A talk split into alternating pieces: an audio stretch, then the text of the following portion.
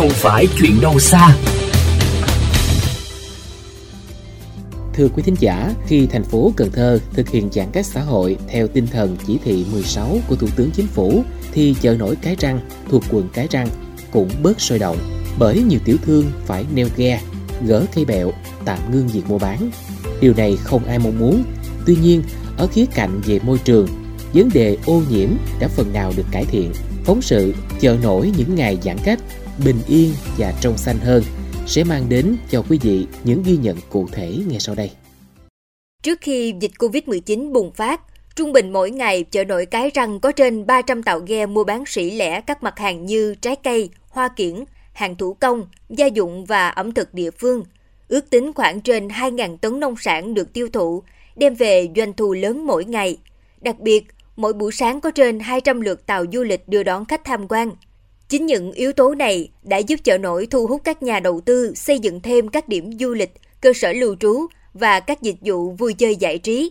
Và cũng từ đây, trung bình một ngày có trên dưới một tấn rác thải rắn xả trực tiếp xuống sông.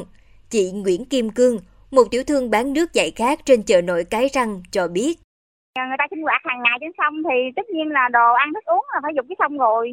Chứ đâu phải như mình ở trên bờ mình có thùng rác rồi mình đựng đâu. Tại giữa sông mà đâu có ai để nghe được để nghe nó hôi thối sao chịu nổi. Đó là thực trạng đã tồn tại từ nhiều năm nay.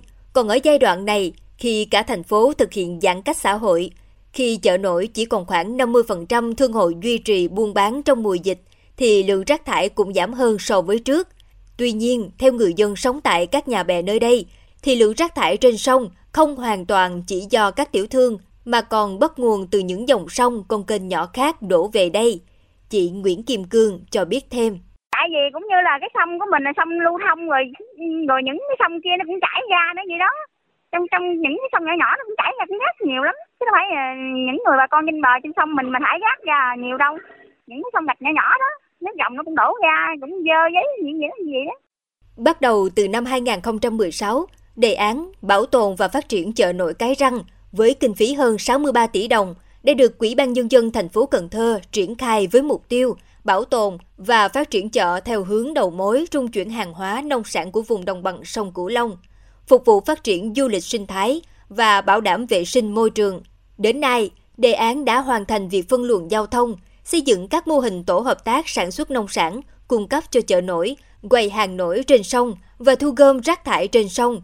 Đơn vị thực hiện nhiệm vụ điều tiết thu gom rác trên sông là Phòng Tài nguyên và Môi trường quận Cái Răng. Theo đơn vị này, lượng rác thu gom trên sông từ khi giãn cách đến nay đã giảm gần 60%.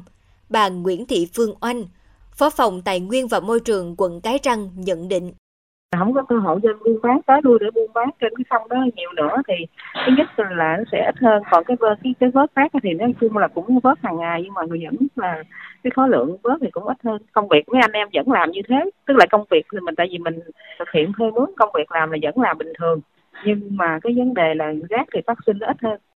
Những con số thống kê này một lần nữa nhắc nhở chúng ta về mối quan hệ của con người với môi trường tự nhiên. Sắp tới đây, khi dịch bệnh được kiểm soát, khi dòng sông trở lại với sự tấp nập và nhộn nhịp, mong rằng tất cả chúng ta vẫn sẽ luôn nhớ điều này để ý thức ngày càng tốt hơn nhiệm vụ bảo vệ sức sống của dòng sông. Thưa quý thính giả, cũng bắt nguồn từ mong muốn giữ lại màu xanh cho những dòng sông. Một nhóm bạn trẻ đã cùng nhau thực hiện những hoạt động thiết thực, qua đó tạo sức lan tỏa mạnh mẽ về ý thức bảo vệ môi trường cho cộng đồng. Dù đến từ những ngành nghề khác nhau, nhưng họ lại có chung một mối bận tâm và quyết tâm hành động bằng sức trẻ cũng như sự sáng tạo của mình. Họ là những thành viên của dự án môi trường Green River. Để hiểu hơn về dự án này, mời quý thính giả cùng lắng nghe những chia sẻ của bạn Bùi Mỹ Nhật, quản lý dự án Green River.